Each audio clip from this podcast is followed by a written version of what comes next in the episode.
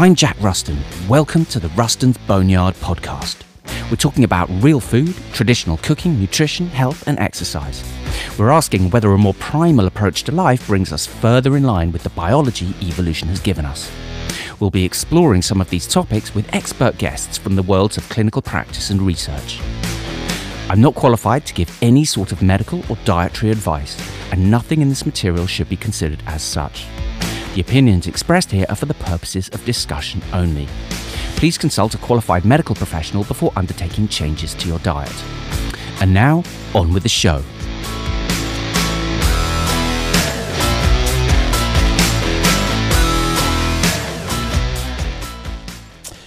Perhaps the most prevalent question of all in this whole food, wellness, diet, lifestyle space is, how do I lose weight? And it's a question worth asking.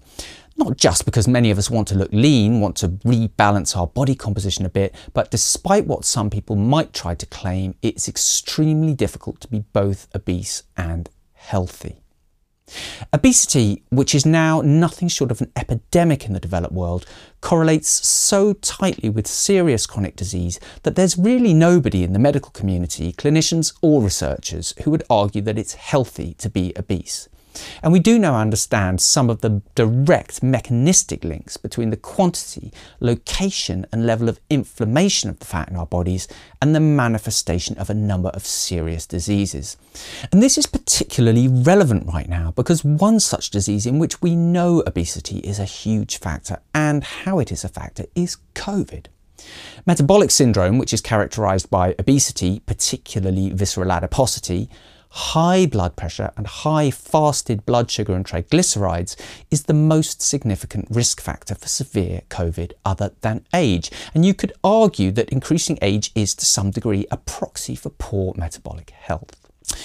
Now, I'm not trying to get involved in some sort of fat shaming here. Far from it. I'm actually going to be talking about why long-term fat loss can be impossible for many people, and why it is so wrong to draw the conclusion that people lack commitment or willpower when they struggle to lose weight. It's not a character flaw, it's not laziness or a lack of grit, drive and determination, but the fact does remain that we cannot tackle obesity by simply reframing it, by saying that it's perfectly healthy, that people come in all sorts of shapes and sizes, or describing ourselves as having a bit of a dad bod as if it's an advantage. It may well be attractive to some people, and I'm not here to argue that being fat can't be sexy, but it isn't healthy. Throughout the COVID pandemic, we've all had to take on the responsibility of isolating in order to prevent our healthcare services from becoming overrun with unmanageable numbers of simultaneous severe cases. As we begin to unlock our society to get back to normal, we have to accept that a responsibility now exists to do the same by addressing our health. It's foolish to assume that there will always be a highly effective vaccine as COVID evolves. But looking beyond COVID, that underlying metabolic disease that's made the virus so dangerous for some people is an epidemic all of its own. The cost, the pressure on our healthcare system of treating the vast numbers of people with pre-diabetes, diabetes and all the downstream effects of those diseases, cardiovascular disease, many cancers, dementia and Alzheimer's, is simply staggering. If we're genuinely concerned about protecting these services such that when we need them they're there for us over the coming decades, there's one thing we absolutely must do. It is to address the metabolic health of our populations. And while metabolic disease isn't exclusive to those with obvious obesity, it's fair to say that addressing the obesity epidemic is the defining step in tackling these issues. Now, when we talk about weight loss, what we're really talking about is fat loss.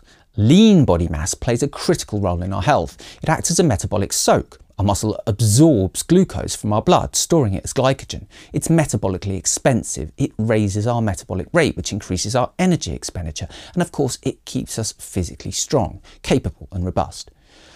Furthermore, it obviously has a significant impact on the way we look. So what we're really asking is not how do I lose weight, but how do I lose fat?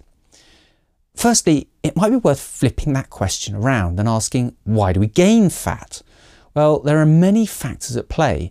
The means by which we've evolved, our biology, the design, composition and availability of our foods, the function and dysfunction of our hormones, and the interplay between all these things. But the simple answer is that we take in more energy than we need. And this is the basis of the classic calories in, calories out energy balance model, whereby our dietary intake of energy is balanced against the calories we burn. That is fundamentally correct. There are countless studies that show that when we maintain a calorie deficit, we shrink. But as always, it's not quite that simple. There's considerable nuance around what drives our hunger, the food we take in, the ways and rate at which we expend our energy, and the way the two sides of that balancing act affect each other both acutely and chronically. Over the coming episodes, we'll look at the factors that affect our ability to gain and lose fat and suggest some strategies for turning those to our advantage. So what we're told is to eat less and move more. We're told to eat a balanced diet and to count calories. But what happens is that we go on a diet for a few weeks, strictly following the regime, tracking our calories, struggling out for a jog every other day, and we do lose weight. But the moment we stop dieting, all the weight comes straight back on, sometimes even a bit more, and at a frightening rate. We feel like we failed. We go on another diet, struggling through the misery of significant calorie restriction, the tedium of weighing and tracking our food, finding that we need to eat even less than we did last time, and exactly the same thing happens. And some of us go repeatedly round this cycle, each time cementing the realisation that it's all pointless, a battle we can't sustain and we'll never win. We can't tolerate endless hunger or the rigmarole of weighing and measuring our food. We wonder why we're so weak-willed, why we're so lazy and feeble, eventually convincing ourselves that it's our genetics or our age, or simply that it's just normal for human beings to gain weight over time, that it's unavoidable. And this is not true. The Holy Grail is a situation where we can eat when we're hungry and stop when we feel full, maintain a healthy body fat percentage in the process, the way human beings have done for millions of years. To most of us in the developed world, that seems like a pipe dream. We can use the simple calories in, calories out model to lose fat and maintain that loss indefinitely, but only if we're prepared to endlessly weigh and track our food and tolerate that constant feeling of restriction, something which very, very few people can do in the long run. We all know what it's like when we've told ourselves that we've hit our calorie allowance for the day and there's no way we're going to give in and eat another bite of anything, yet somehow half an hour later, we find ourselves picking absent-mindedly at something from the fridge. And sometimes we go to great lengths to change the goalposts to allow this. Well, if I eat less tomorrow, then it's okay, or I deserve it because X or Y stressful thing happened. And sometimes it's almost as if we just forgot and began eating on autopilot, mind blank, without realising we were doing it. It's not that we're weak-willed. The deck is stacked against us in various ways. Over millions of years, evolution has selected for human beings who prioritised food. If you were the person who was obsessed with eating, preoccupied with finding food, who would eat as much as you physically could at every opportunity, you were far more likely to survive than someone who was prepared to take it or leave it. And what this seeded in our biology was a dopaminergic response to eating. Food was and is addictive. It lights up the reward centre in our brains. We all know that feeling when we've got a piece of chocolate in the cupboard or a cheesecake in the fridge that we've been promising ourselves at the end of the day, and when we finally sit down and tuck in, we feel this flood of well-being, even if we know that we shouldn't be eating that food because it's not consistent with our goal of losing excess weight, which might be the greatest source of unhappiness in our lives. That rush of warmth and comfort is the release of the neurotransmitter dopamine. It's the same rush that we get from drugs like cocaine. And we can see this in kids because they're so demonstrative with their emotions. If they're a bit grumpy or upset and we give them a big piece of chocolate, within a few moments they're glowing and happy and laughing.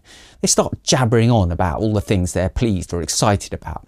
It's not a question of energy. They might have just had a meal. It's that rush of dopamine that's making them feel great. Now, in talking about this, we have to acknowledge that there's not only a biological but a psychological component to the way we eat.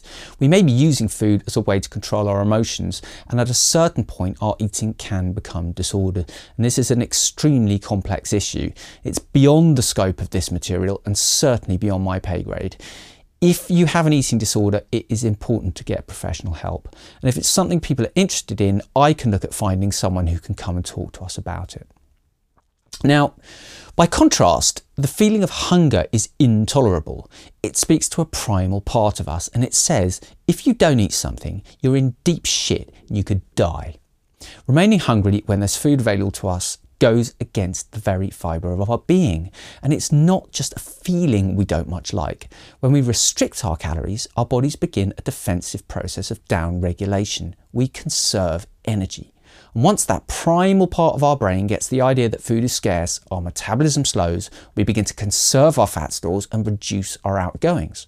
We down-regulate the production of certain hormones, particularly sex and thyroid hormones. Our brain wants us to rest, save our energy, stop producing any more hungry mouths to feed, and wait until there's more food available. And it's this process that makes dieting so hard and regaining weight so easy. When we begin to increase our intake again, not only are we extremely hungry, but we're now operating at a lower basal metabolic rate. We need fewer calories.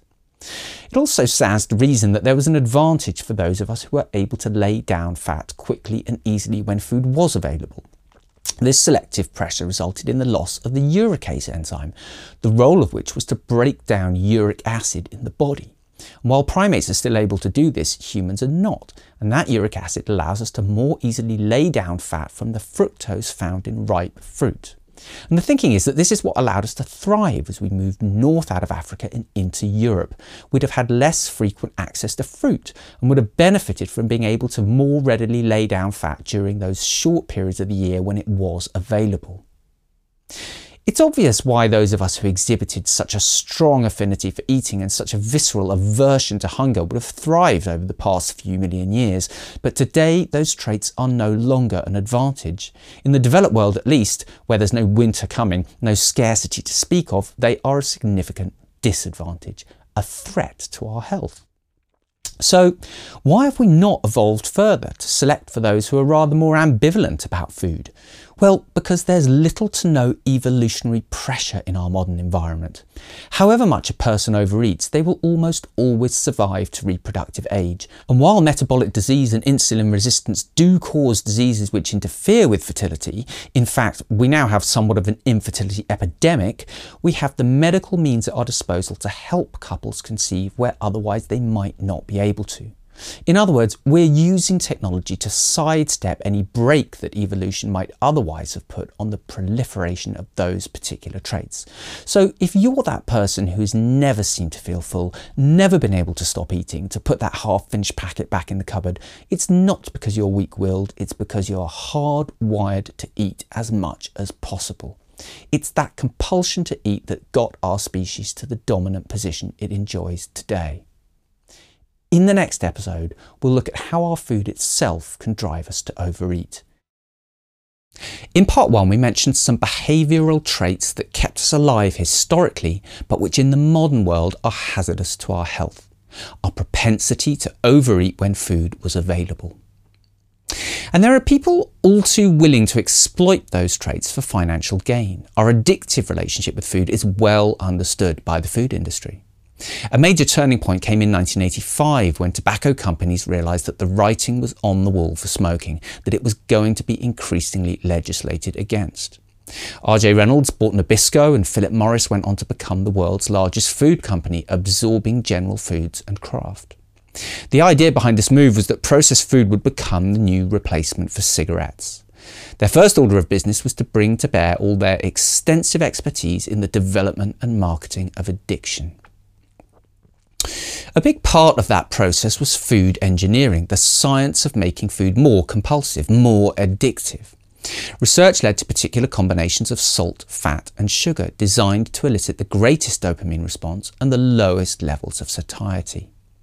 They learned to manipulate both flavour and texture to those ends. A product might have large salt crystals on its surface, opening up the taste buds immediately, followed by the melting texture of a vegetable oil and the enhanced sweetness of high fructose corn syrup to hit what they refer to as the bliss point. Food engineers developed combinations that allowed them to increase sugar while simultaneously using salt and other compounds to reduce nausea, to suppress the hormonal satiety signalling that would normally prevent a person from over-consuming energy. Competition eaters used these same tricks, adding salt to suppress satiety when faced with enormous quantities of sugar and fat. Manufacturers manipulate every aspect of these foods, even down to the quantities they're packaged in and the wording they use to drive the consumer to eat more. You can demonstrate the effect of food engineering for yourself. Calculate the amount of sugar in a packet of chocolate biscuits, something most of us can easily eat until they're all gone, and then try to eat that same quantity of table sugar. You can't do it, and that's no surprise. The first brand I looked at had seventeen spoons of sugar and some thirteen hundred calories in a packet. Yet because these products are engineered to suppress our satiety, we're able to keep eating. In his harrowing twenty thirteen book, Salt, Fat, Sugar, investigative journalist Michael Moss exposed the secretive development of these practices and the corporate decisions behind them. And what we notice about these engineered foods is that they mimic characteristics of certain whole foods, which we evolved to seek particularly fervently. The primary example of this is breast milk. Breast milk is the only naturally occurring food that contains significant amounts of both fat and sugar in combination. Most whole foods contain one or the other. It's critical to our survival as a species that a young human being takes on as much milk in as short a space of time as possible. A baby is incredibly vulnerable in the wild, and the faster they grow, the more likely they are to survive. We couldn't afford to find breast milk too satisfying. And this may explain why we have a near limitless appetite for combinations of fat and sugar, and why adding in a dairy component, which is compulsive on its own, can make a food product irresistible. Another example of this whole food hyperpalatability pertains to the sweet taste of fructose found in ripe fruit.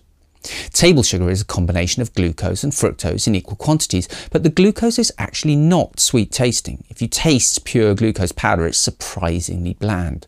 It's the fructose that provides us with that satisfying, addictive sweetness, and it can affect our behaviour, making us less inhibited, more impulsive. It actively shatters our resolve to resist temptation, and this would have helped us to seriously overdo the fruit consumption, to fatten ourselves up for the coming winter. People that exhibited this hedonistic response to sweet-tasting foods would have been more likely to survive to reproductive age, to pass on that trait to future generations. Today, food engineers take advantage of that by concentrating fructose into ingredients like high-fructose corn syrup. This allows them to make a product intensely sweet and so more dopaminergic, more compulsive, but without any of the nutrients that fresh fruit contains. We even have the technology to selectively breed and to modify fresh fruit to contain more fructose. We can effectively make a hyperpalatable version of a whole food that's already naturally moorish. It's not just sweet foods that elicit this response. Early humans met the vast majority of their nutritional needs with meat. The analysis of human remains is exceptionally compelling in this respect, with nitrogen isotope data showing us to be high trophic carnivores. The most pivotal step in our evolution was the development of our hunting and cooking skills. We were able to fuel the development of metabolically expensive brains by hunting megafauna, big, fatty, ruminant animals like mammoth and mastodon. We retain a primal association between the taste of meat, particularly seared meat, and the intake of essential nutrients. Food engineers take advantage of that umami flavour to make a product more compulsive. They can make something taste nutritious while never really satisfying us. In the same way that an artificial sweetener tastes like energy but never provides any, these flavourings imply a nutrient content that isn't there. They're artificial meateners. A classic example of this is the Dorito corn chip. Of course, historically, this dopaminergic relationship with hyperpalatable foods was an advantage. It drove us to gain fat when resources were plentiful, storing it up to sustain us over leaner times. But in the modern developed world, there are no leaner times. Hyperpalatable foods are also hyper-available. Processed food products are cheap to make, cheap to buy, and have a long shelf life that represents a disconnect with the natural restrictions imposed by seasonality. And again, it's not just processed food. We can fly fresh fruit halfway across the world in a day, making foods that would once only have been available for a few short weeks at the end of summer an option every day of the year. We can eat fresh mangoes on Christmas Day in Alaska. We can manipulate the foods themselves to grow when and where we want, and we have endless ways to preserve and transport them. So we're developing products that take advantage of our biology to create more demand. And we've talked about how these foods get around our natural satiety signalling, and it's that complex signalling that we really need to work for us if we're to keep our body fat down in the long run. Obviously, we're going to need to avoid foods that deliberately circumvent satiety. But there's another aspect of the way we eat that can make our meals fundamentally unsatisfying. It's one that affects almost all processed food, but also whole foods too. And it's all to do with the balance between nutrients and energy. We have two broad requirements from our food, the provision of nutrients and that of energy. In terms of nutrients, we need to think primarily about protein, the complement of essential amino acids that we need to build, maintain and repair our bodies. Along with protein, we need certain essential fatty acids and of course micronutrients, the various vitamins, minerals and other compounds that we cannot live without. In terms of energy, we fuel our activities from either fat, carbohydrates or both.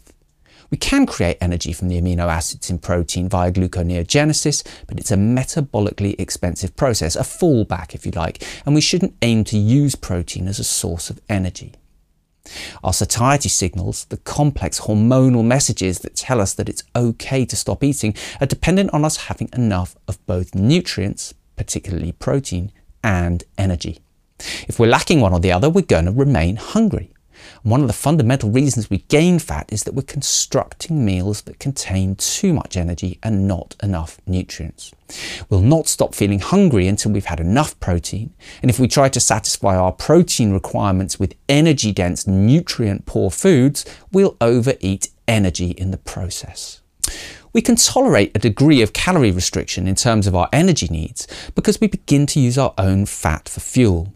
Once we've restricted our energy intake for long enough to achieve our goals, we can increase our calories to a maintenance level. But if we're not satisfying our nutrient requirements, we're going to be constantly hungry throughout. If our desire to become and remain lean is so strong that we're able to resist that chronic hunger, we will ultimately become malnourished, unable to maintain our valuable lean mass. And this is an unsustainable scenario because the body is never going to stop asking for those nutrients. We will eventually need to increase our intake, driven to compensate for that nutritional deficiency. And if we're still not eating the right foods, we'll begin overeating energy all over again. And because during the course of our dieting, we've reduced our metabolic rate, a side effect of calorie restriction, and yet another evolutionary protection mechanism, our new energy surplus is all the greater. The result is that the fat we spent eight weeks losing is back on in eight days. We can't sidestep this cycle and join those few people who succeed in maintaining fat loss in the long term without correcting that balance between nutrients and energy. Neither can we supplement our way out of this. Nature provides us with the perfect balance in the form of whole, unprocessed foods eaten in an evolutionarily consistent way. In later parts, when we talk about what to actually do about all this, we'll discover which foods offer us the best bang for our buck in terms of nutrients, as well as how we can tune into our satiety signals. Next time, we'll take a look at how our hormones can affect our fat and our health. In parts one and two, we talked about how our evolution has affected the way we eat and the way we store fat. We talked about how food companies can take advantage of evolutionary traits to create products that we find hard to resist, and how the composition of our meals can further drive us to overeat. Today, we're going to talk about how our hormones play into all this. Before we dig in, this aspect of physiology is exceptionally complex. There are hundreds of hormones at work in the human body, and many of them perform multiple functions, interacting and affecting each other in an almost unfathomable series of feedback loops. Clever people study these things for decades and still don't know everything there is to know. Needless to say, in order for this to make any kind of sense to you and I, we need to simplify things a great deal, and it's important to acknowledge that. None of the hormones we're going to talk about today are bad actors. It's become common for some of these things to be demonized as people look to manipulate their biochemistry to optimize their physique, wellness or longevity. But evolution has done that work for us, testing the design over and over and taking the best version forward every time. The result is so graceful, so perfect in its complexity that our blundering attempts to change it will almost always work out badly. We're not obese because our endocrine system is inadequate. We're obese because we disrupt its proper function. Let's start with the hormone that's been rather unfairly vilified in the low-carb space, insulin. Insulin has a number of functions within the body, one of which is to tell cells what to do with energy, whether to store it or release it for use. If our blood glucose rises too high, it will damage our organs and vasculature. It's an emergency that can never be allowed to continue unchecked. And one of insulin's most critical functions is to move glucose from the blood into storage in the cells of the liver, muscle and fat.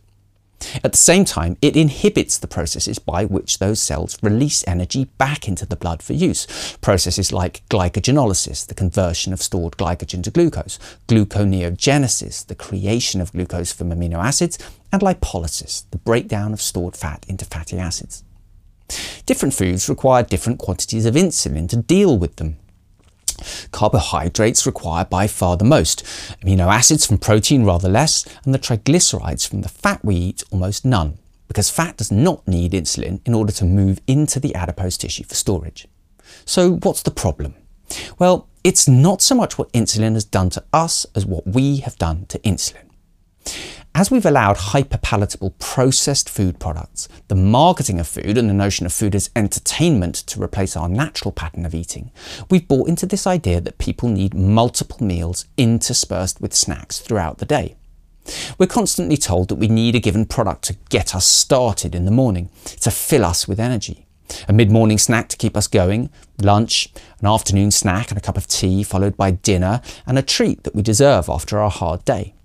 These processed food products, breakfast cereals, pastries, granola bars and energy drinks, typically contain high glycemic carbohydrates, those which spike blood glucose the most, and so require the largest amounts of insulin to control.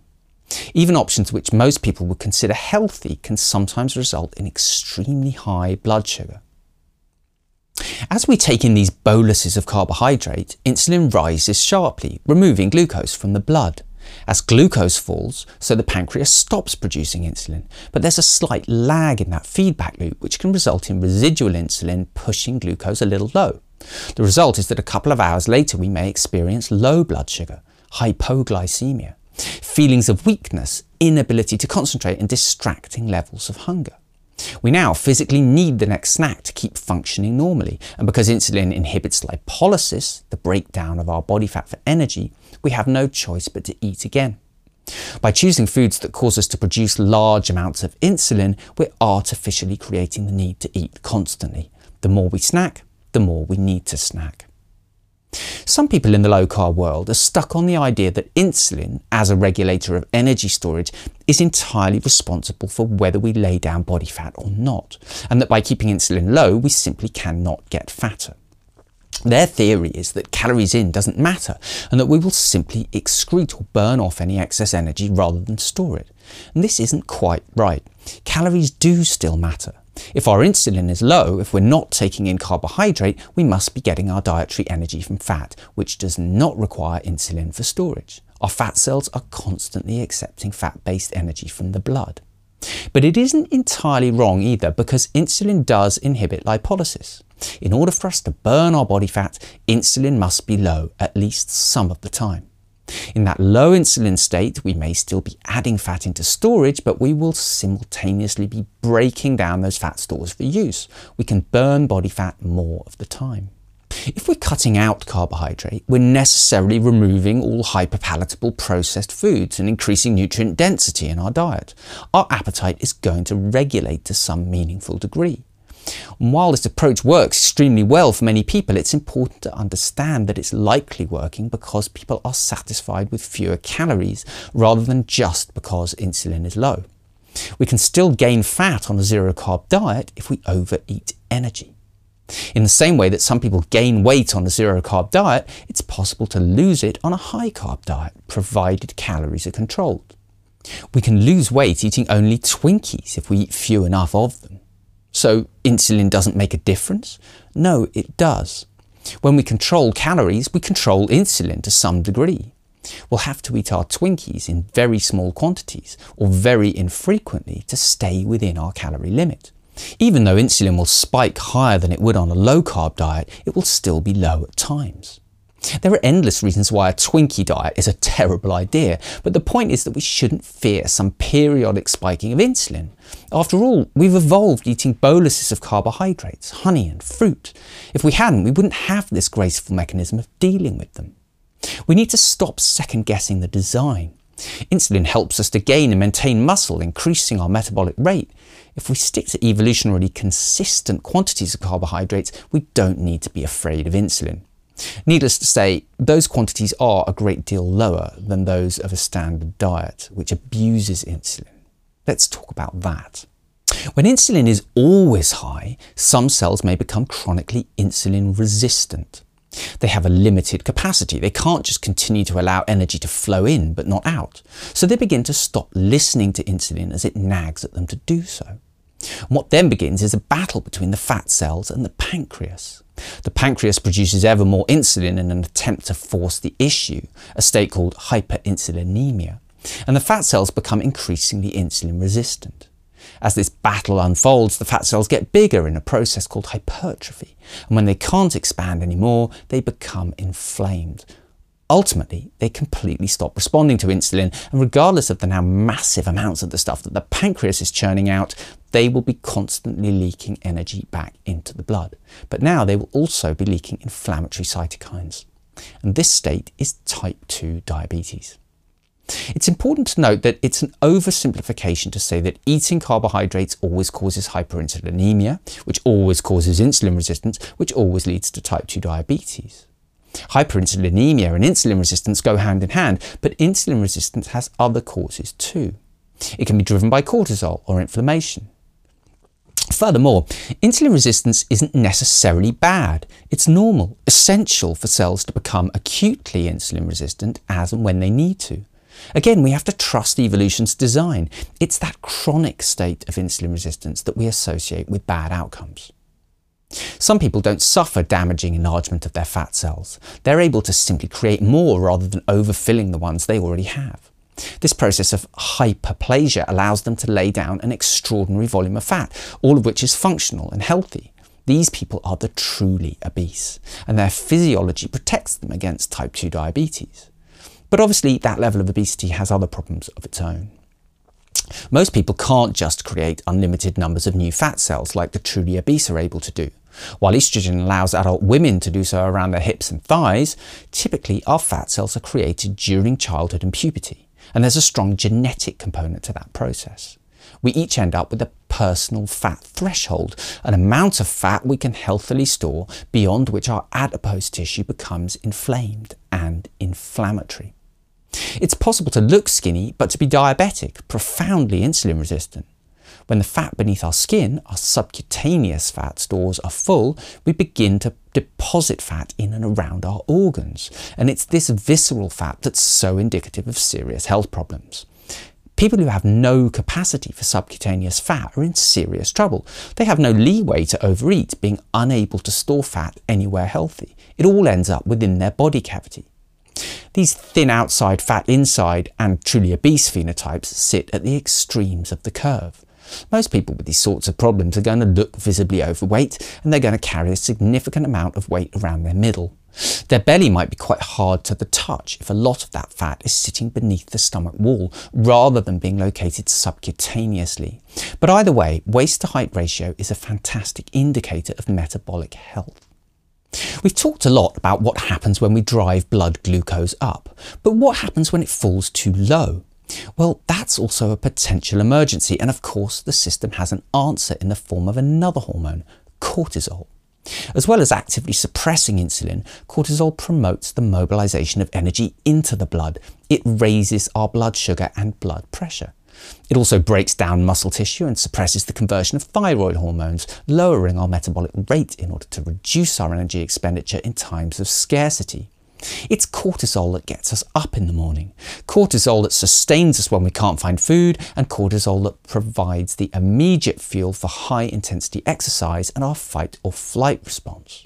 If we find ourselves face to face with an angry rhinoceros, we get an immediate full tank of blood sugar to enable us to do whatever it is one does in a rhinoceros crisis. So fine, all we need to do is tank our insulin and raise our cortisol as often as possible and our fat will melt away, right? Wrong. Cortisol raises our blood sugar, and while that's entirely appropriate if it's low or if we suddenly need to run, what if there is no rhinoceros? It's not just acute stress that will raise cortisol. Any stress will do it. Stress is now an epidemic in our modern society. Historically, our lives were hard but simple. We had only to find food and have children.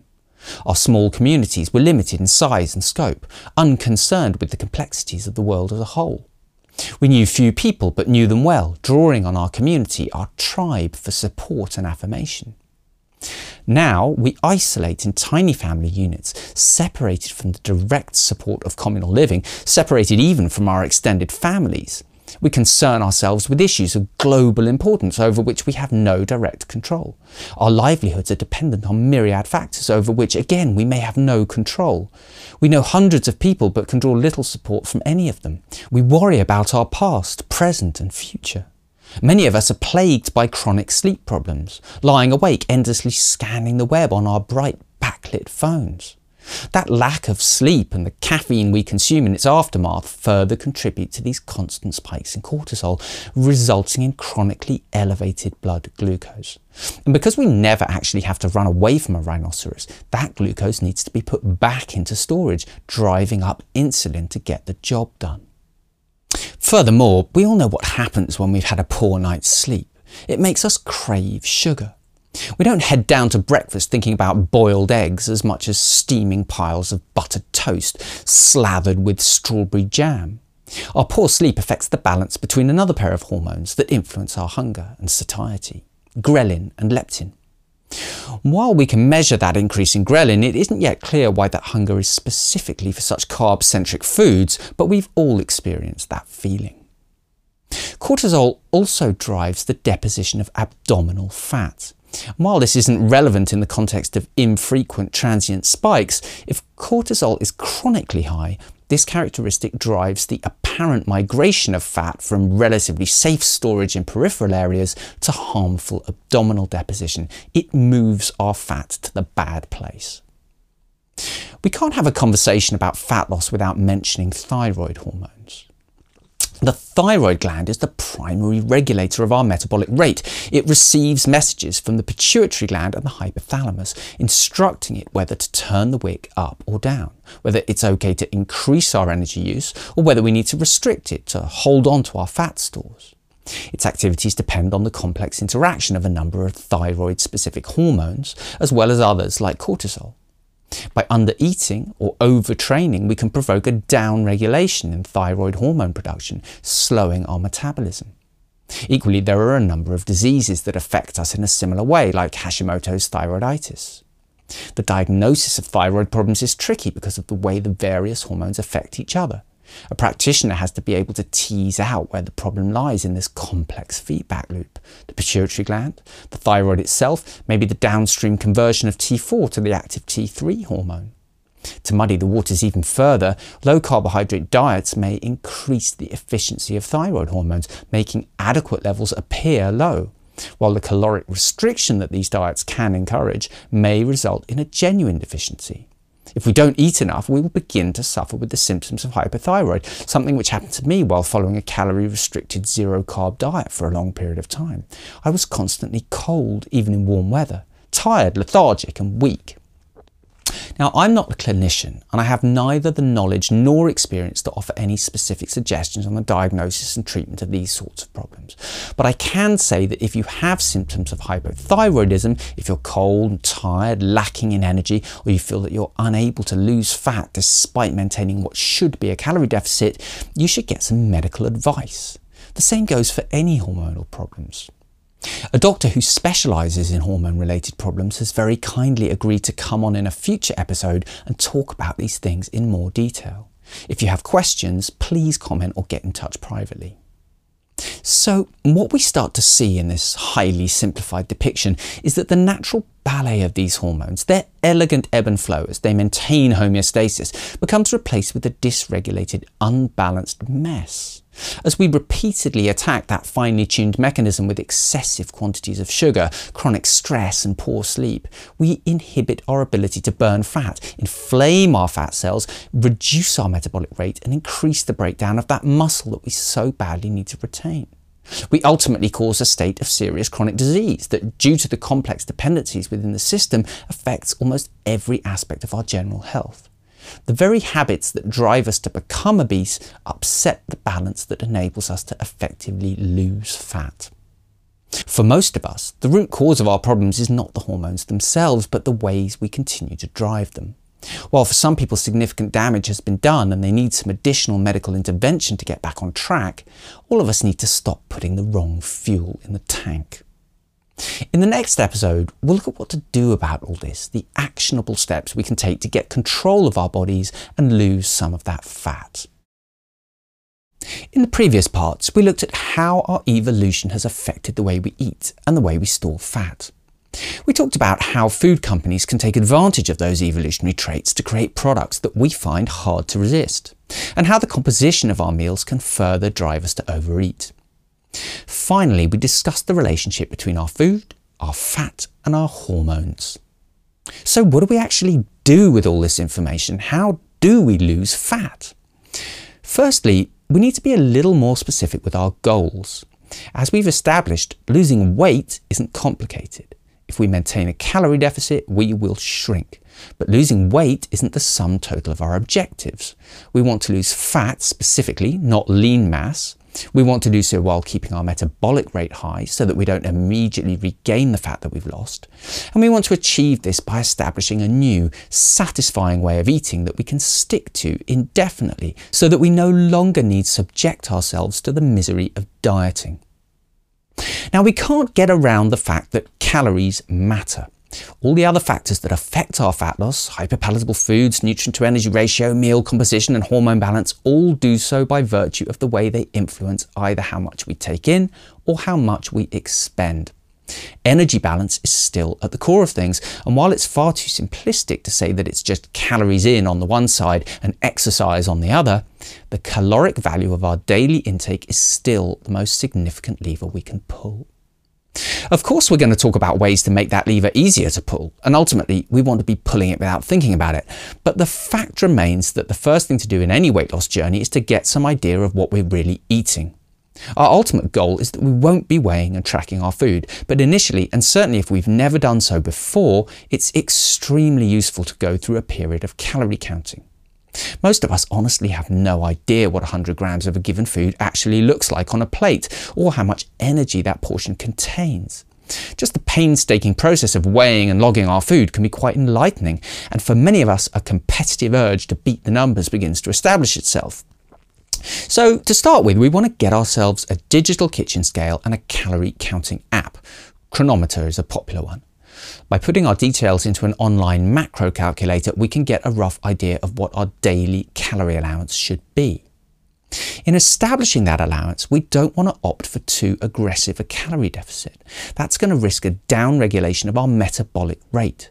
It's hard to say exactly where that point lies, but it's better to lose fat slowly. We don't want our primal brain to infer a dangerous level of scarcity and start reducing our energy expenditure. Studies show that people who increase their calories back to maintenance level at the weekend, for example, maintain their metabolic rate more effectively, even if they do take slightly longer to reach their goal weight. We want to play the long game here. But eating at maintenance doesn't mean a cheat day or going on a binge. We still need to carefully track our intake. A period of calorie counting is going to get us moving in the right direction straight away and allow us to calibrate our expectations to some degree. But for most of us, it's not a permanent solution. If we want to dispense with that rigmarole, we need to get our bodies working properly to regulate our appetite and get our satiety back in line with our requirements. The most crucial step in achieving this is to remove processed food. In doing so, we protect ourselves from foods that are engineered to be hyperpalatable and drastically increase the ratio of satiating nutrients to energy. We will likely see improved blood glucose regulation and so hormone balance. Whether we choose to be vegetarian, carnivore, ketogenic, pescatarian, whatever, removing processed food is the single biggest upgrade we can make and should be top of our list from day one. So what constitutes processed food? Well, we need to be suspicious of any food product, anything with an ingredients list. It might be that after careful consideration, we allow certain products. We might need mustard, pickles, canned fish, that sort of thing. But packaged foods should be rigorously scrutinized and made to justify their place in our kitchen. Fundamentally, we want to focus on fresh, seasonal foods that remain in their natural form.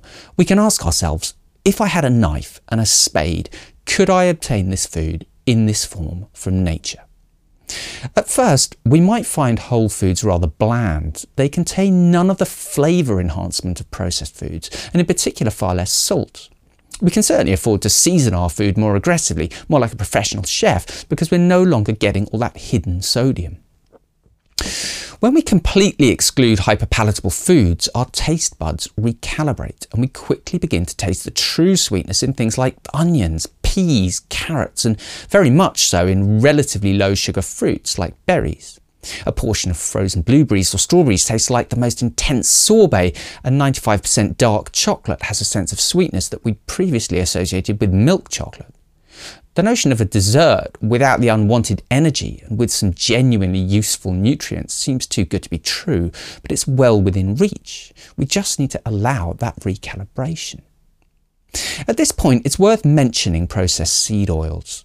These polyunsaturated oils have become a huge part of our diet following the demonization of saturated fat in the later part of the last century. The levels of inflammatory omega six fatty acids in our modern diet have risen far beyond our ancestral intake, in large part due to the introduction of vegetable oil. There's increasingly compelling evidence that these oils, like sunflower, safflower, cottonseed, rapeseed, corn and soybean oils, are harmful to humans, and that they may be obesogenic by virtue of the way they affect our fat itself. Some researchers and doctors believe that they're responsible for much of our chronic disease, obesity included. While omega six fatty acids are an essential part of our diet, we should probably get them from whole food sources where they exist in the right ratios, not in the form of oxidised, chemically extracted, deodorised industrial lubricants. Our next step could be to prioritise protein. Studies show that the more protein we eat, the more satiating our meals become. As those nutrient-rich sources of protein increase, so they displace nutrient-poor sources of energy, reducing our caloric intake. Not only do we eat less energy, but that protein has the highest thermic effect of all the macronutrients. Digesting it increases our energy expenditure. Furthermore, it supports our metabolically active lean mass, keeping our basal metabolic rate high. So how much protein are we talking about? Well, opinions vary. Some researchers point to evidence that suggests that we recycle a lot of our protein endogenously and so don't need to take in more than the current recommended daily amount of about a third of a gram per pound of body weight. Others strongly disagree, stating that that's the bare minimum needed for survival and that we ideally need more like one gram per pound of ideal weight, particularly if we're doing resistance exercise, which we'll talk about in a later episode. Some bodybuilders eat far more, two grams per pound or even higher, but there's no evidence that those very high intakes are beneficial. Equally, it's important to note that there's no evidence of harm either. Just because those with compromised kidney function cannot process large amounts of protein, that doesn't mean that large amounts of protein cause compromised kidney function. Considering the benefits to satiety, nutrient density and lean mass retention, we're likely going to benefit from that one gram per pound of ideal body weight mark. And anecdotally, that seems to be where people do well. It's worth noting that we need at least thirty grams of protein per meal to get the three grams of the amino acid leucine that we require for muscle protein synthesis. Organ meats like liver are the greatest source of micronutrients of all. Many people note that their satiety increases when they include organ meats, which gives further credence to the notion that we have specific hunger signals for different nutrients. Of course, it may just be that if you hate liver, you eat less when your meal contains liver. It's worth trying to include more of these things, but don't worry if you find that you really don't like them. While we're looking to shift our intake away from energy-dense, nutrient-poor, empty calories, we shouldn't be afraid of consuming nutrient-rich sources of energy. Those animal fats that come part and parcel with our protein contain fat-soluble vitamins, phenolic compounds and essential polyunsaturated fatty acids. Equally, some energy-dense plant foods like fruit offer us further micronutrients, vitamin C for example. Whole foods provide us with the balance that tends to work, and while we do need to be a little wary of meat that's been deliberately bred to be excessively fatty, or fruit that we've selectively bred and modified to contain processed food levels of sugar, by and large, if we can stick to meat, fish, eggs, fresh fruit and vegetables, we won't be overdoing our energy intake simply because we're hungry for nutrients. There are those that will argue that we don't need any carbohydrates or plant foods whatsoever. They argue that they're a minefield of anti-nutrients and toxins, and that not only do we not need them, we do much better without them. And of course, there are people who claim the opposite, that animal foods are bad for us and that we can thrive on plants alone. When people adopt these diets, they often do well initially because they're excluding all that processed food that was causing them problems on a standard diet. Some may do well on carnivore diets because their gut dysfunction has reached a point where they seem to react badly to almost all plant material, and that was the case for me. So these diets can be helpful, but over time, for some people, cracks may start to appear, and we seek to explain this by pointing to deficiencies in the R D As, the recommended daily allowances of certain micronutrients. People then often try to supplement their way out of trouble, but there are problems with that. Not only are supplemental forms of these nutrients different, sometimes chemically, sometimes in the way we absorb them, but our understanding of those R D As is limited. They're based more on opinion than on concrete evidence. They're our best guess. We don't know how those guesses might need to change in the context of more extreme diets, where our bodies might up or down regulate our requirements for certain nutrients.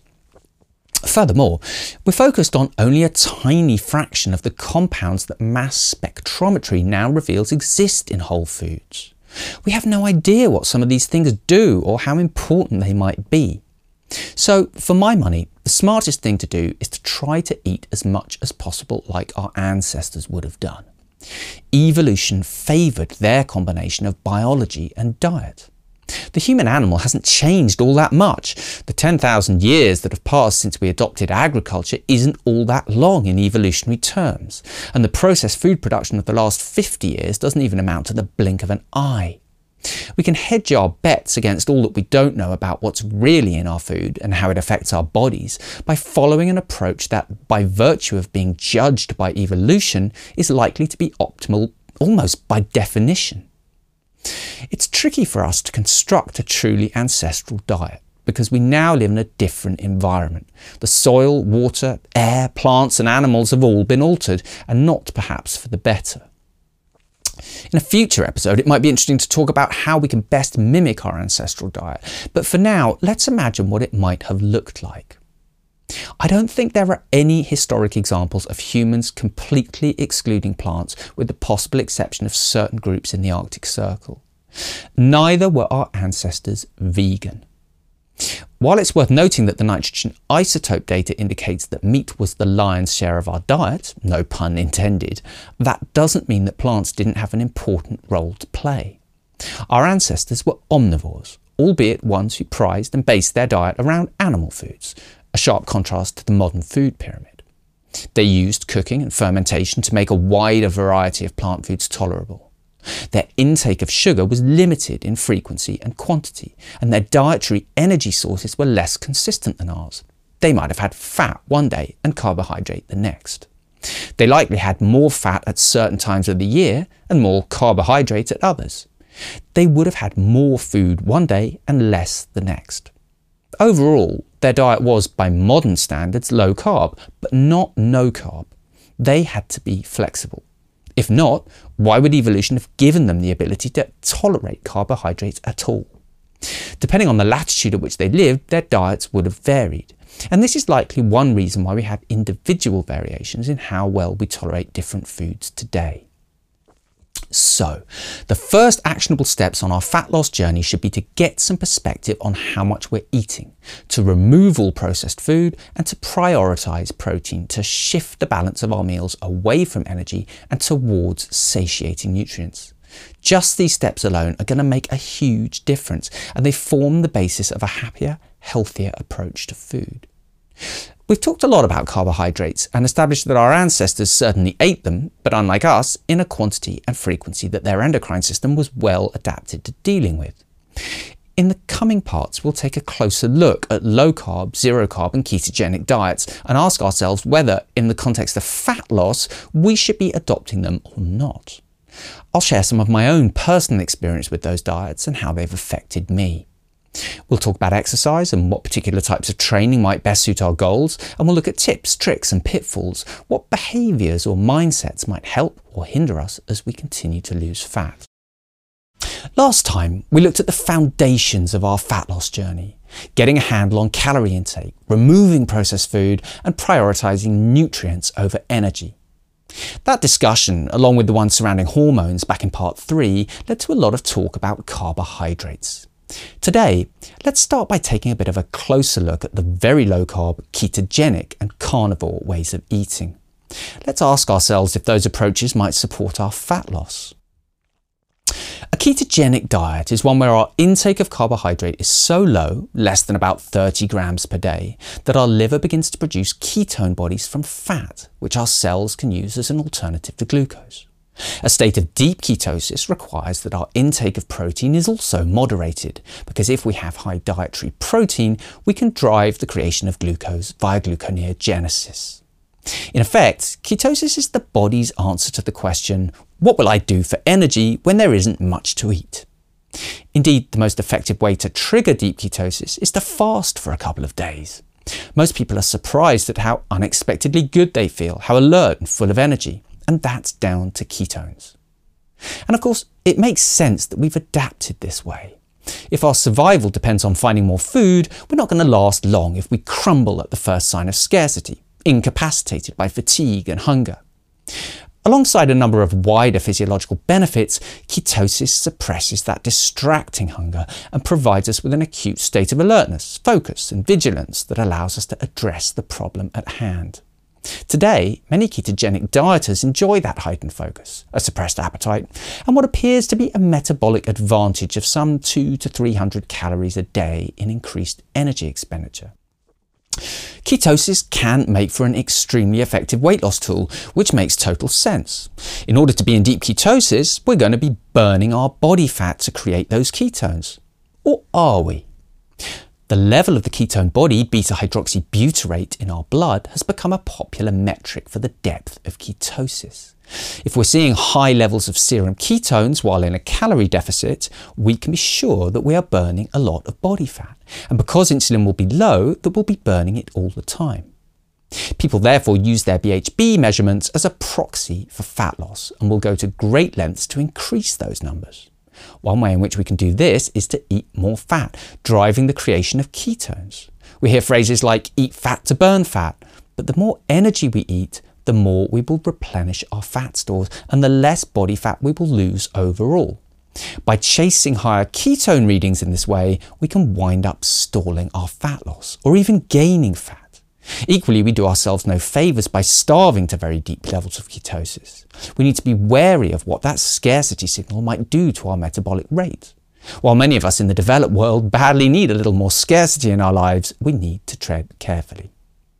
Today, there's a rather misguided dogmatism in the keto world, with some advocates insisting that all human beings should be in deep ketosis all the time, that eating a quantity of carbohydrate or protein that takes us out of ketosis is a failure bound to result in ill health.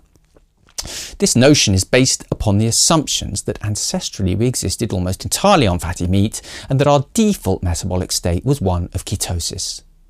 These assumptions are shaky.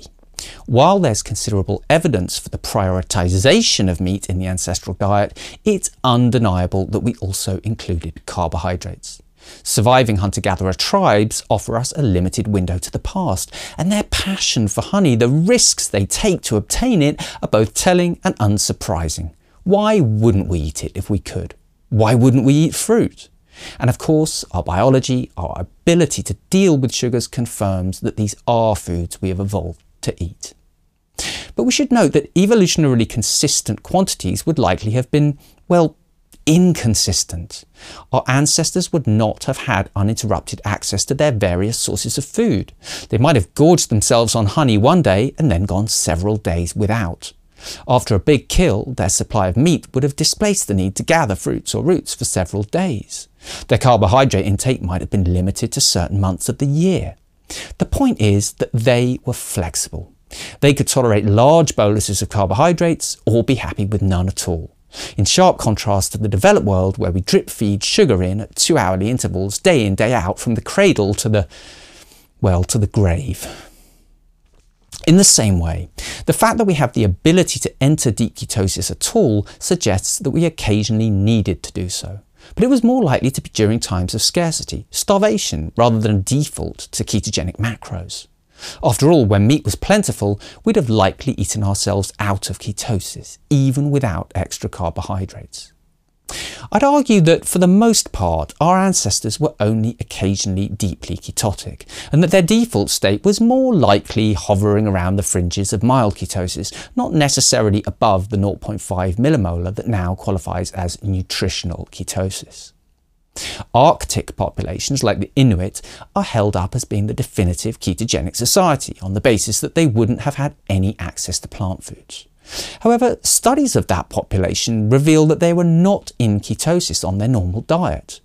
Not only would their high protein intake have suppressed ketone production, but analysis of the marine animals that comprised their diet showed them to be unexpectedly high in stored glycogen. But what's really more interesting from our point of view is that they appear to have an adaptation that prevents them from easily producing ketones in any case. And this begs the question, why was that an advantage? Was it because there was some issue with long-term ketosis? The answer is that we don't really know.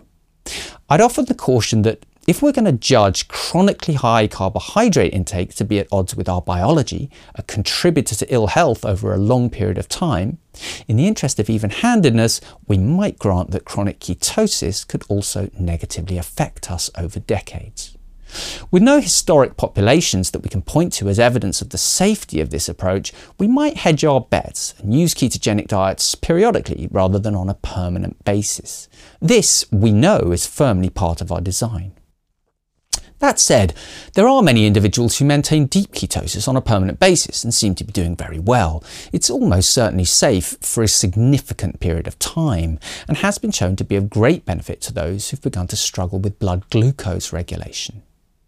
Some people use strict ketosis to keep certain types of cancer, types that are fueled by glucose, in remission. If someone does better on a ketogenic diet, it would seem that for them, at that point in time, that's the right approach. We always have to distinguish between what's optimal for a sick person and what might work well for the healthy. So what about all this carnivore nonsense? The carnivore diet, which excludes all plant foods, appears to be transformative in the same ways as the ketogenic diet, regulating blood sugar, controlling appetite and insulin. But it also seems, anecdotally at least, to alleviate the symptoms of various autoimmune diseases. While diabetes or prediabetes affect a shocking sixty percent of American adults, autoimmune issues have also skyrocketed. People report that by removing plant foods, all manner of symptoms seem to disappear overnight, and there are a growing number of clinicians who've adopted the approach.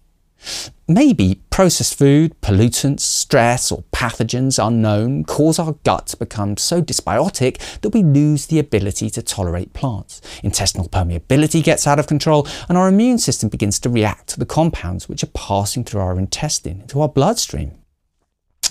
The carnivore diet is seen as almost an extension of the ketogenic diet, keto on steroids, but it isn't necessarily ketogenic at all. Many people on carnivore diets are eating more than enough protein to sidestep nutritional ketosis, yet they don't seem to lose out when it comes to fat loss. If anything, people seem to report that carnivore was what allowed them to push past a weight loss stall that they'd encountered on keto. It's hard to say for sure why this is, but it's worth noting that the keto world can often be awash with processed food of its own. Keto treats, bars and fat bombs, they might have no carbs, but they contain a lot of energy, and they can surely be hyperpalatable. Carnivore dodges these foods, and many proponents also avoid dairy, which is another common cause of weight loss stalls. So what does that tell us? It tells us that while periods of ketosis might well be part and parcel of a better approach to food, it's not the ketosis itself that governs our success as we try to lose fat. Ultimately, it boils down to the core tenets that we've already covered in this series: the ability to maintain a calorie deficit by regulating appetite, hormones, metabolic rate, and lean mass. What both ketogenic and carnivore diets seem to do for people is to make it easier for them to build those pillars that ultimately support their fat loss. So what's my experience of these diets? In my late thirties, what had previously been some mild intolerance to wheat and dairy developed into significant gut issues, chronic I B S and mixed I B S. I struggled to properly digest anything, even finding myself waking at night vomiting. After many miserable years, I tried carnivore for a joke as much as anything else. I was writing a book at the time and I thought it would make for entertaining material. I was surprised to say the least when my gut problems were resolved almost overnight. I adopted and remained on Paleomedicina's P K D protocol for thirty months, eating only meat, salt and water. While that was enormously beneficial for my gut, it wasn't entirely problem-free. One issue which Doctor Paul Saladino also experienced on a zero-carb diet was that of chronic cramps. It didn't seem to matter how much electrolyte I took in, how much salt or magnesium, I would wake in the night with painful cramps in my calves. I also suffered from a fast, powerful heartbeat that sometimes kept me awake. It seemed that without some periodic carbohydrates, I couldn't properly absorb those electrolytes. I ultimately discovered that even tiny quantities of raw honey alleviated this. Additionally, while I went into the diet very lean, I lost weight. A lot of weight. I was strictly adhering to Paleomedicina's quantity guidelines, which add up to a low daily intake, and it simply wasn't enough food. As well as losing what little body fat I'd started with, I began to lose lean mass as well. I felt tired, listless and cold. I didn't feel like I was starving. I didn't feel particularly hungry. And I experienced a degree of body dysmorphia that prevented me from seeing how emaciated I had become. It was only when I came to weigh myself that I realised that at fifty-five kilos, one hundred twenty pounds, I was dangerously underweight. Of course, most carnivores won't be adhering to that very low intake guideline. Many find that they naturally eat the perfect amount, and I'm not presenting this as a criticism. And obviously we're here talking about fat loss. I can attest to the fact that the satiating nature of that diet, the lack of hyperpalatable food, the low insulin, all these factors made it very easy to lose weight. The problem was that rather than a subtle calorie deficit, I'd starved myself without really meaning to. I'd lost my valuable muscle mass. My metabolic rate was rock bottom, and in order to fix it, I had to undergo a reverse diet. I had to prove to my brain that there was no longer the danger of scarcity. When I began to deliberately eat beyond satiety, adding in daily fresh fruit and honey to increase my appetite, I gained both muscle and fat extremely quickly. After a period of six months at a much higher level of body fat, I began to gradually reduce my intake, keeping protein and nutrients high, and slowly brought my body fat back down a little, while still eating twice the amount of food that I had been before. I remain broadly carnivore, but now include raw honey and berries once a week, and I don't hold back. That seems to have solved my electrolyte absorption issues, and it gives me the confidence to know that I can tolerate significant quantities of carbohydrates if I need to. It makes me more robust, more resilient in that respect. I feel like I'm full of energy, happy and healthy. I'm still unable to tolerate most plant foods, but that combination of fresh fruit, honey and meat seems to be providing me with everything I need, for now. I'm open to trying anything, and while most of my attempts to reintroduce plants haven't worked out, I'm not assuming that they can't in the future. I not only had to fix my body, but also my mind. I had to deal with that body dysmorphia to recalibrate my perception of what a healthy human being looks like. As we endeavour to lose fat, we must keep in mind that the images of physical perfection that we're exposed to, the standard that the internet creates in our mind's eye, is only achievable on a temporary basis. We can't live at that body fat percentage for any length of time. We need to be realistic about what health looks like. It isn't just skin and veins. So, there are pros and cons to these very low carbohydrate diets. On the plus side, the removal of addictive, sweet-tasting foods, the high protein percentage and the nutrient density can be a superb way to correct satiety signalling. Ketogenic diets may give us a slight metabolic advantage, and for those that have begun to have blood glucose regulation problems, a very low-carb approach may be the best fit, helping to regulate excessive production of insulin. But as I discovered, chronically minimal insulin may make it difficult for some of us to absorb electrolytes. And by not occasionally exercising the machinery that deals with a bolus of carbohydrates, we make ourselves temporarily less able to do so. And that might represent a weakness, a chink in our metabolic armour. By completely excluding plant foods long term, we might be making ourselves vulnerable to nutrient deficiencies, including compounds that we haven't yet fully understood. And while these diets can regulate hormones for some of us, they can do the opposite for others, simulating a scarcity that prompts the brain to downregulate sex or thyroid hormones in response. If we're starting from a state of ill health, we need to find a practitioner who has clinical experience of the way these diets might alleviate or compound our particular issues. I'd particularly like to highlight the fact that some of these more extreme approaches can interact strongly with eating disorders. I say interact rather than exacerbate because some people find them very helpful, but these things must be addressed with the support of an experienced clinician. My own brush with body dysmorphia showed me how vulnerable we can be, and I was lucky to tackle that without help. If you think you may be suffering from any sort of eating disorder, however mild, get some professional advice. So, should we be low carb, high carb, ketogenic, carnivore? Yes. If we're healthy, we can exercise the metabolic flexibility that evolution has given us. Now, when we exclude processed food and increase nutrient density, we're going to end up broadly low carb overall. And I'm certainly not suggesting that we include carbs in the form of nutrient poor, energy dense junk foods. Within the right framework, we can include the practice of eating carbs as well as that of eating none at all.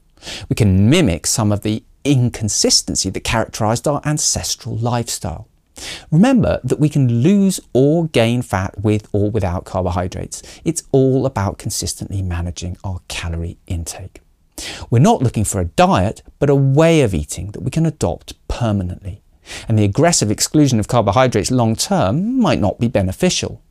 Let's find what works for each of us, what best supports our goals at any given time. While that might be keto or carnivore at some stage in the process, we can play around with these approaches without dogmatically painting ourselves into corners that we feel we can't escape should they no longer serve us. Our best shot at that long-term flexibility comes from understanding our own individual responses to certain foods. When it comes to fat loss, to regulating our appetite, balancing hormones, and to our health in general, we need to keep blood sugar stable. It's therefore extremely helpful to find out how well we're tolerating different sources of carbohydrate.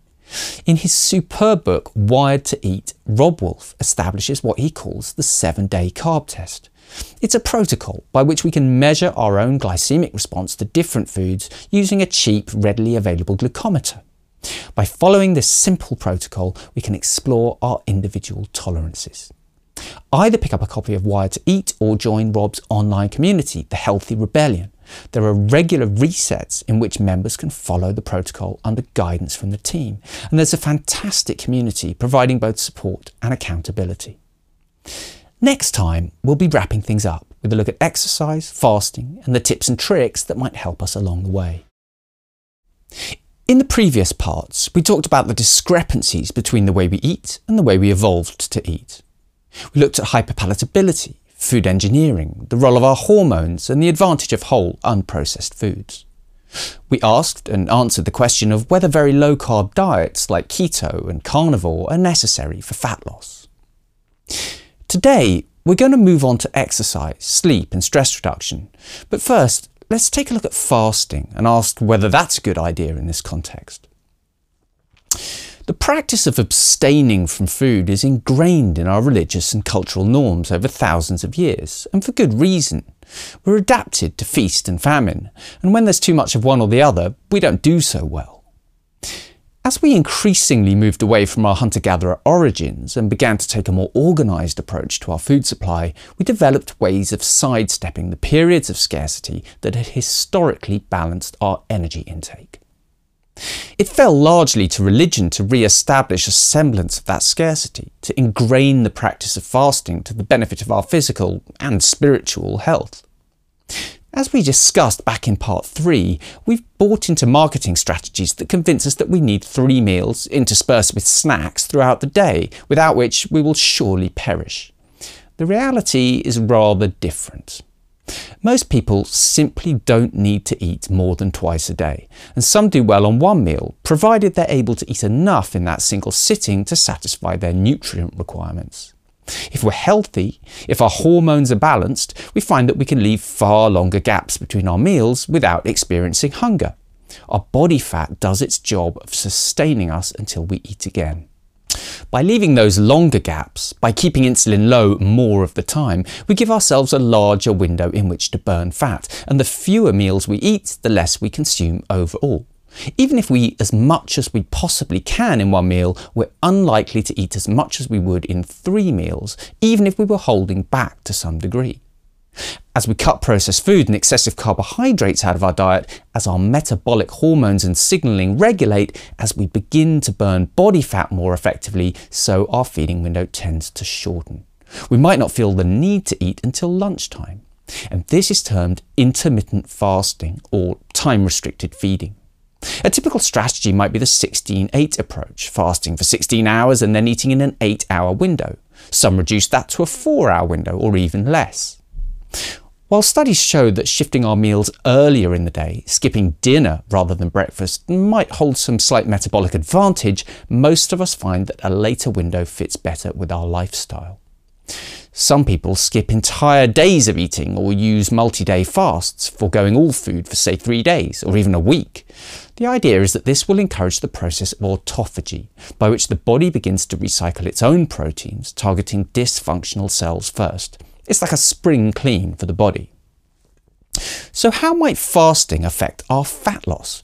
Well, the danger is that by fasting too much, we negatively affect our old friends' metabolic rate and lean mass. The last thing we want to do is to signal scarcity or starvation.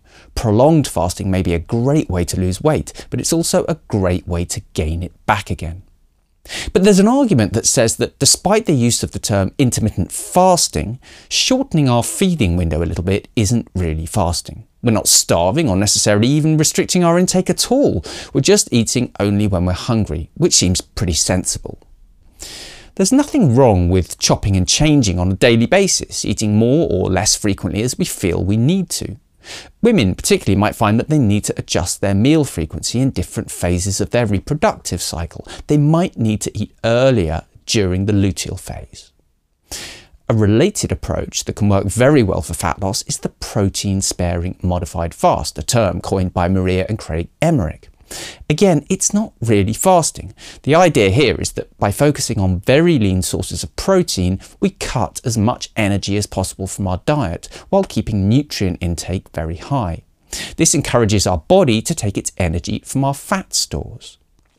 Now, we can't live like this day in, day out. Over time, we'd experience a sort of nitrogen toxicity called rabbit starvation, but we can certainly do it for short periods and on a regular basis. The great advantage of this over traditional fasting is that when we keep our protein intake high, we don't break down our muscle mass. So, compressing our feeding window a bit is typically a good idea. But are there scenarios in which we do need to eat early and often?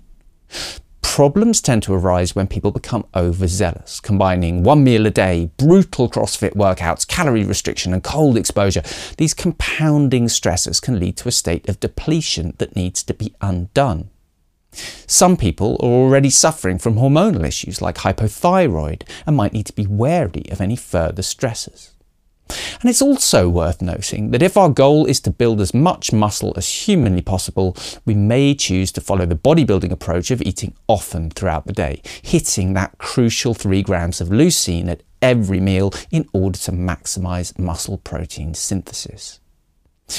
Talking of bodybuilding, what about exercise? It might seem surprising that I've come almost to the end of this series before delving into exercise. For most of us, the notion of fat loss conjures up two images. The first involves us morosely picking at a salad, one that consists mainly of lettuce and cucumber. And the second features the torture of daily runs, during which, if it would only allow us to stop, our death would be little more than a minor inconvenience. But the reason I haven't mentioned cardio exercise earlier is because it just isn't that important. It isn't necessary for fat loss. And actually, I'd go further and suggest that to some extent it should be avoided. Let me explain. Large amounts of steady-state cardio exercise requires a lot of calories. That's why we've been told that it's the way to burn fat. The problem is that our bodies are frugal. They see a problem with this huge energy bill. Imagine the cost of your electricity suddenly increases by one thousand pounds a month. Your savings are being eaten away, and you know that if you don't do something, you'll eventually run out of money. So what do you do? Well, you reduce the amount of electricity you're using and try to become as efficient as possible. You reduce your other domestic outgoings, saving money wherever you can, and you try to increase your income to top up your bank account by looking for extra sources of cash. Your body does exactly the same. It adapts to the demand that you've introduced to make you more efficient at steady-state cardio. It minimises the amount of calories you require in order to perform that exercise. It also reduces your other outgoings by down-regulating your metabolic rate, reducing the amount of metabolically expensive, heavy muscle mass that you're carrying around. It shuts down other processes that aren't needed in the short term, like the production of sex hormones. And because it's on the hunt for more income, it makes you hungry. It asks for more fuel. So here's what happens. We get on the treadmill and run for an hour or more until it says that we've burned a thousand calories. Okay, firstly, we haven't burned a thousand calories because the treadmill's pants are on fire. We probably burned half that, maybe a bit more. And in doing that on a regular basis, we push our body to become more efficient at it and make savings elsewhere. Our true deficit is therefore less than five hundred calories, but we think it's a thousand, and now we're starving. So on the way out of the gym, we grab a granola bar and a latte, and all of a sudden, that hour of running might as well not have happened. We could have achieved the same result by not training at all. But wait, maybe we're more controlled than that. Maybe we're counting calories pretty strictly and we're not gullible enough to believe the treadmill's optimistic assessment of our endeavours. We skip the snacks and we do lose weight, fast, but we're going to wind up with less muscle, more energy efficiency and a lower metabolic rate. We're going to be smaller, but also weaker. We're going to shrink, but we're going to need fewer calories to maintain our new weight. We're going to drop clothing sizes, but we're going to be hungry. And we're going to need to run even more if we want to enjoy the same amount of food. We wind up in an unsustainable spiral of trying to buy food with exercise. And when we ultimately regain that weight, we add fat far more easily than we add muscle. So in the end, we wind up at the same size, but now with less muscle and a lower metabolic rate. Let me paint a different picture. If we focus our efforts on resistance training, on sending our bodies a message that they need to be stronger, our muscle mass will increase, our metabolic rate will rise, and we'll become less efficient with our calories. Our body won't see the need to make savings. We'll maintain a calorie deficit more easily by virtue of our metabolically expensive muscle mass. We'll get stronger and leaner, and we'll be able to keep eating as we do so. If we want to, we could also do some periodic high-intensity cardio exercise, short, sharp sessions of just a few minutes where we give our best effort sprinting, rowing or cycling. It's going to make us fitter, and despite the intensity, it's a lot easier to face a ten-minute sprint session once a week than an hour on the treadmill every day. Around that, we want to be as active as possible. We can gently increase our energy expenditure by walking, taking the stairs, being on our feet. We can look for opportunities to regularly increase our non-exercise activity throughout the day. It's far better to be generally active than it is to run for six miles and then sit in front of a computer for ten hours. Before we move on, it's worth just reiterating that it's extremely difficult to assign a specific number of calories to a given exercise session. If we're counting calories at times, we're better off ignoring exercise in our calculations and focusing instead on just finding a daily calorie allowance that works overall. So the takeaway point here is that in order to lose fat, we should focus on building muscle. Not only does it better suit our goals, but at the end of the day, we don't want to be skinny and weak. We want to be lean and strong. Back in part three, we discussed the hormone cortisol. its relationship with poor sleep, and how insufficient sleep is enough to derail our fat loss all by itself. We need to be getting between seven and nine hours of restful sleep every night, and a great number of us are struggling to do so. I didn't sleep more than an hour at a time for years. The topic of sleep is a series all of its own, but for now, let's look at a few tips that can help us. First and foremost, if we're drinking any caffeine at all, at any time of the day, it's worth excluding it for a few weeks just to see what happens. I have the utmost sympathy with anyone who loves their coffee as much as I did, but some of us don't clear it quickly enough. After three years without coffee, I recently tried some delicious decaf beans that a friend recommended. I didn't sleep for two days. We need to be wary of decaf, wary of pre-workout shakes, wary of tea, particularly green tea like matcha. We must assume that caffeine is a problem until we can prove to ourselves that it isn't. I know that isn't going to be a popular suggestion. We must avoid alcohol, and I know that isn't going to be popular either. If there's one thing that reliably interferes with sleep, it's alcohol. By forcing our body to deal with that toxin, we delay the process of rest and recovery. Again, I do understand why some people might be resistant to the suggestion and why they seek solace in the narrative that alcohol is actually helping them to drift off, but it's up there with caffeine as one of the most potent disruptors of restful sleep. You could also argue that the last thing we need on a fat loss journey is a lack of inhibition and a source of empty calories. We must try to avoid eating too close to bedtime. We don't want our blood glucose to be rising as we go to bed, and we don't want our digestive system to be running on overdrive as we try to sleep.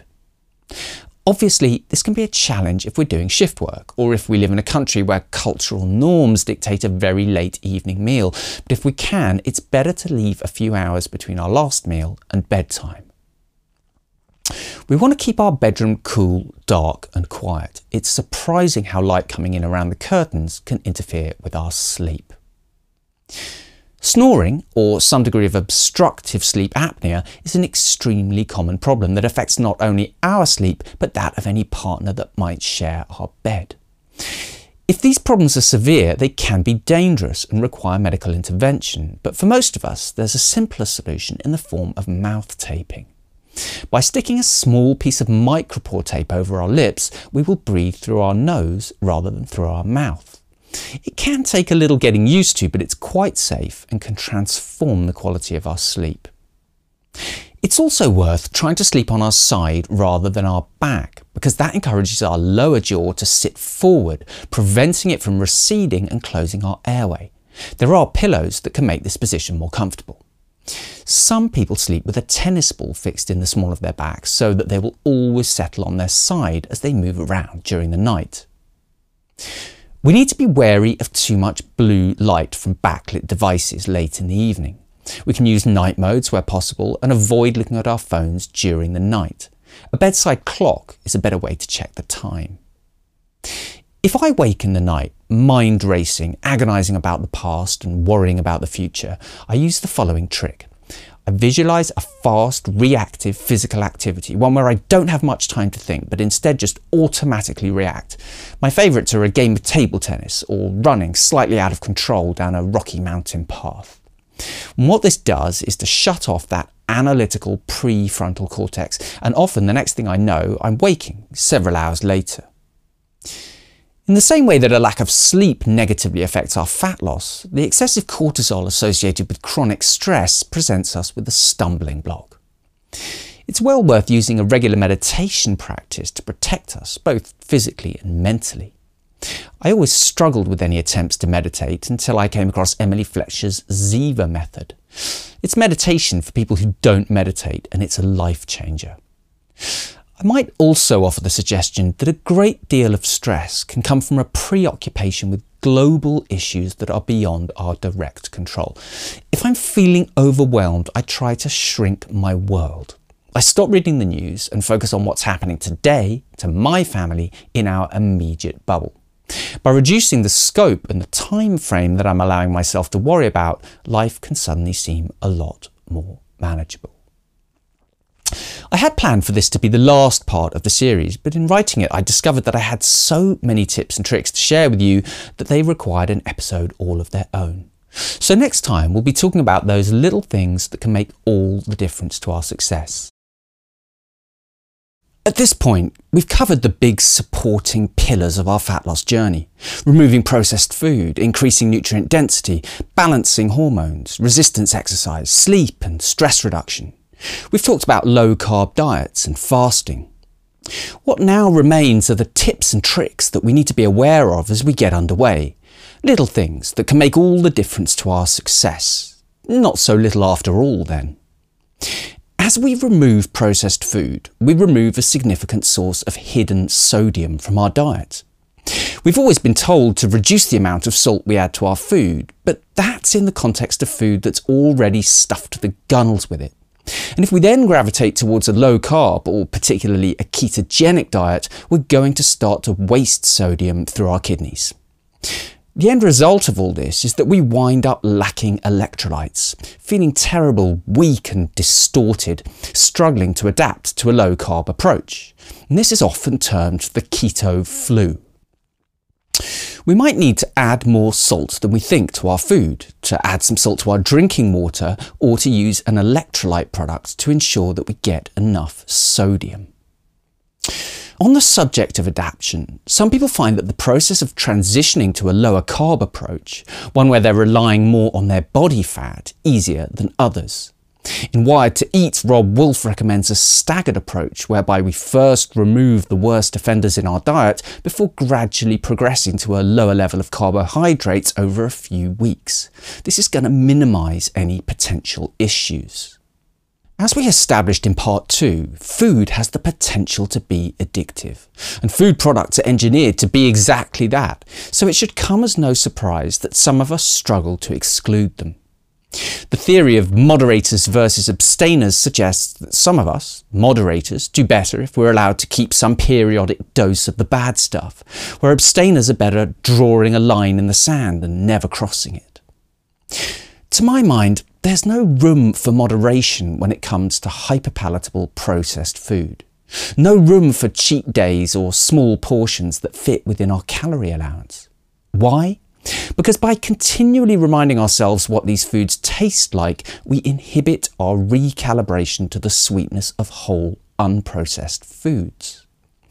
It's not that we can just eat fresh fruit and raw honey ad libitum, more on that later, but if we allow ourselves to adjust, we can enjoy those intense flavours just as we did Oreos and ice cream. Every time we bombard our taste buds with enhanced, engineered sweetness, we unpick that recalibration. Furthermore, in my experience, most of us aren't genuinely able to moderate effectively. What begins as a modest dessert at the weekend slowly but surely drifts until we're having cake with our coffee every day. We have to remember that these foods are designed, and very successfully so, to be impossible to moderate. We're better off without them, and we need some strategies to help us hold the line. Now, before I go on, it's worth acknowledging that for some of us, it's every bit as hard to stop eating our favourite processed food products as quitting tobacco, alcohol or drugs. We may need professional help to manage that process. Moving on with our strategies. Firstly, don't keep the stuff lying around. If it isn't sitting right there in front of us, we're far less likely to pick it up and eat it.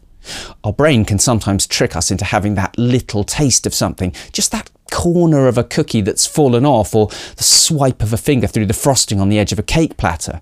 It's those lapses that seem to trigger hedonistic behaviour, to obliterate our resolve, and before we know what we're doing, we're eating a piece. If instead we need to leave the house and actually buy something, to shop for ingredients and bake, we need to make a far more conscious, deliberate decision. We buy ourselves time in which to make a better choice. I remember when I gave up smoking, that when the cravings hit, if I could resist for ten minutes, they would generally subside. Once we've finished our meal, it pays to get out of the kitchen. If we hang around by the fridge, we're prolonging the cue to eat. By removing ourselves from that feeding location, we have to make a conscious decision to go back. If we're going to a social event, if we know that we're going to be confronted by these sorts of foods, we might choose to take some fresh fruit with us to give ourselves something to replace those more harmful options. We might ask our host if that's okay, not because there's any suggestion that it won't be, but because it makes us accountable. If we make this little unnecessary fuss, we will be less likely to then just give in later. It's perhaps less likely that our host will continually try to tempt us with the double chocolate fudge cake, but we do need to expect that too. For whatever reason, some people seem to take our dietary choices as a challenge, the breaking of our resolve as some sort of ultimate goal. Our abstinence makes people uncomfortable, and we see this with alcohol as well as food. If we choose not to indulge, perhaps they feel that the implication is that they shouldn't. Expect resistance, anger even. Expect comments about everything in moderation. Expect to hear how their friend so-and-so lost weight eating ice cream, or how they've read that low-carb diets are dangerous. Everyone has an opinion, and it's usually one that involves you eating whatever they're eating. Speaking of accountability, we're likely to do better if we make ourselves part of a group or community who share our goals. If we can set out on this journey with a friend or family member, we may both be more successful. Rob Wolf's The Healthy Rebellion is a great example of an online community in which people both support and hold each other accountable as they make these positive changes. Now, where it gets a little more contentious is whether we remove hyperpalatable whole foods, like dairy.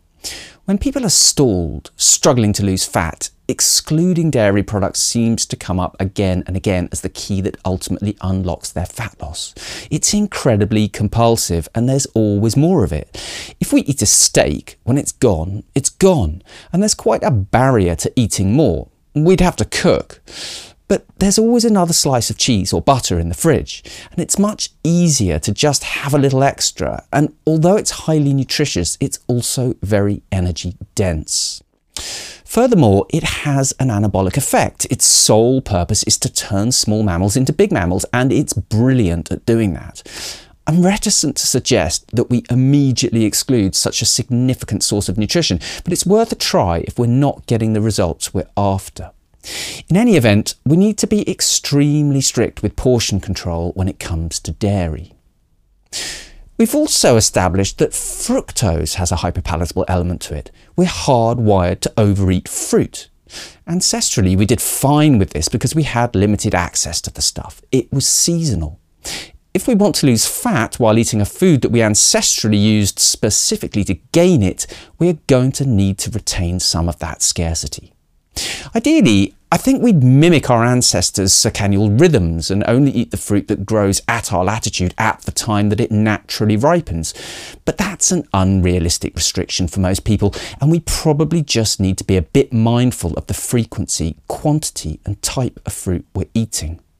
We also need to remember that the fruit we evolved to eat was very much less sweet than the modern versions that we've modified and selectively bred to contain even higher quantities of sugar. For example, at Paignton Zoo in the U K, keepers have stated that they can no longer feed the monkeys bananas. The modern version of the fruit is simply too sugary, and the animals begin to suffer from tooth decay and diabetes.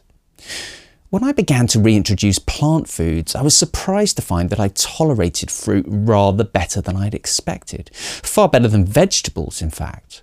I suppose it makes sense from the standpoint that the fruit is designed for animals to eat as part of that plant's reproductive strategy. It's not chemically defended like leaves, stems, and seeds. Within the fruits I tried, I did far better with the local ones, apples, pears, and berries, than with tropical fruits flown in from abroad. I do find it very difficult to moderate fruit, and I prefer to limit it to one day a week, but without having to hold back too much. That strategy's working very well at the moment. As we prepare meals, we routinely create hyperpalatable combinations of foods. If we sit down in front of a bowl of totally plain boiled potatoes or slices of dry toast, how much do we really eat? Not all that much unless we're genuinely hungry. But if we add butter, and especially if that butter is salted, we suddenly find ourselves eating a great deal more. We're taking in more energy in every mouthful, so logically we should eat less, but we don't, because that combination is giving us a greater dopamine response.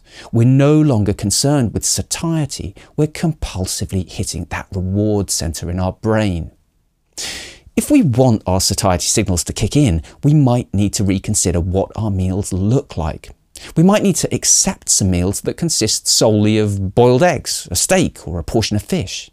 It's not just a question of reducing calories by leaving things off the plate. We're more likely to feel satisfied, ready to stop eating if we keep our meals simple. While the shape of our meals may change, we need to accept that those around us may not. We'll constantly be confronted with terrible options and challenged when we don't accept them. We need to be prepared for our food to stand out, to make us different. If we visit a restaurant and order a steak with no sides, it will always be assumed that we've made a mistake. Expect the waiter to come back to clarify.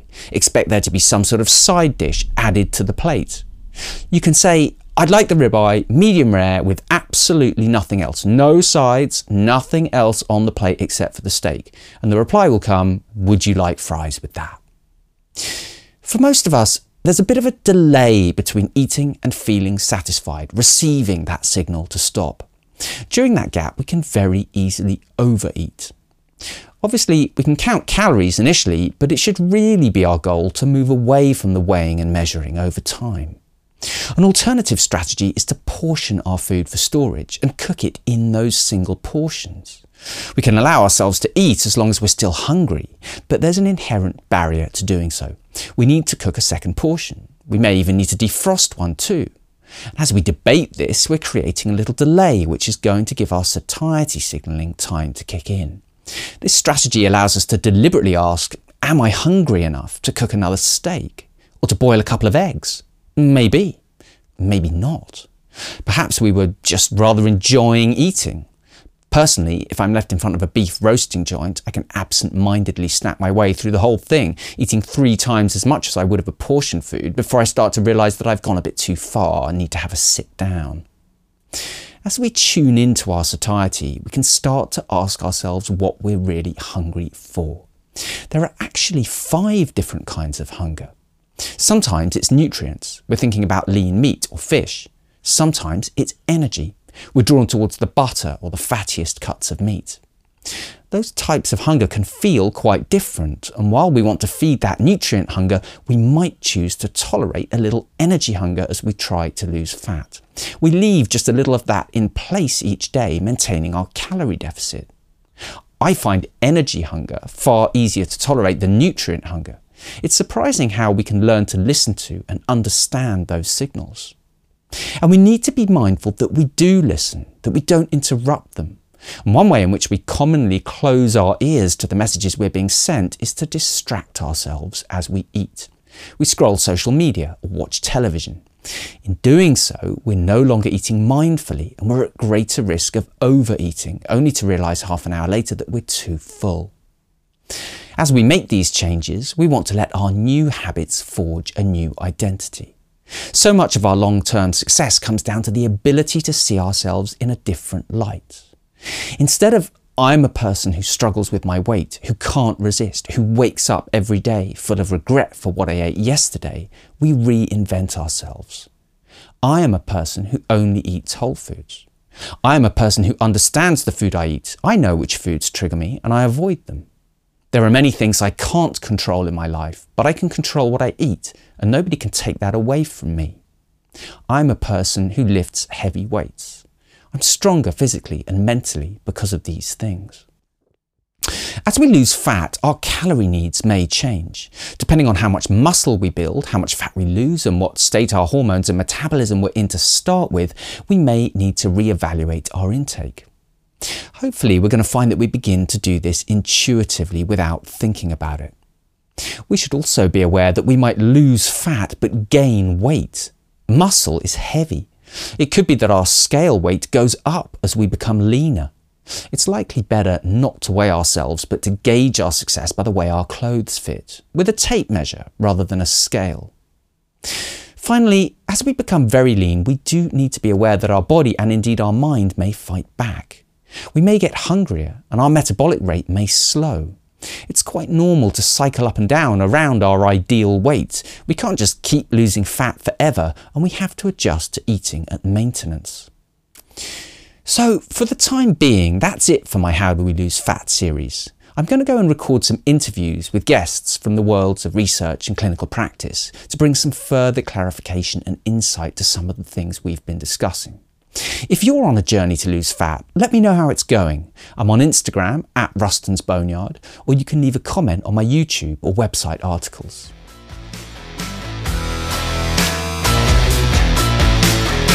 That's it for now. Come and find me on Instagram at Rustin's Boneyard and at w w w dot rustins boneyard dot com. Keep cooking.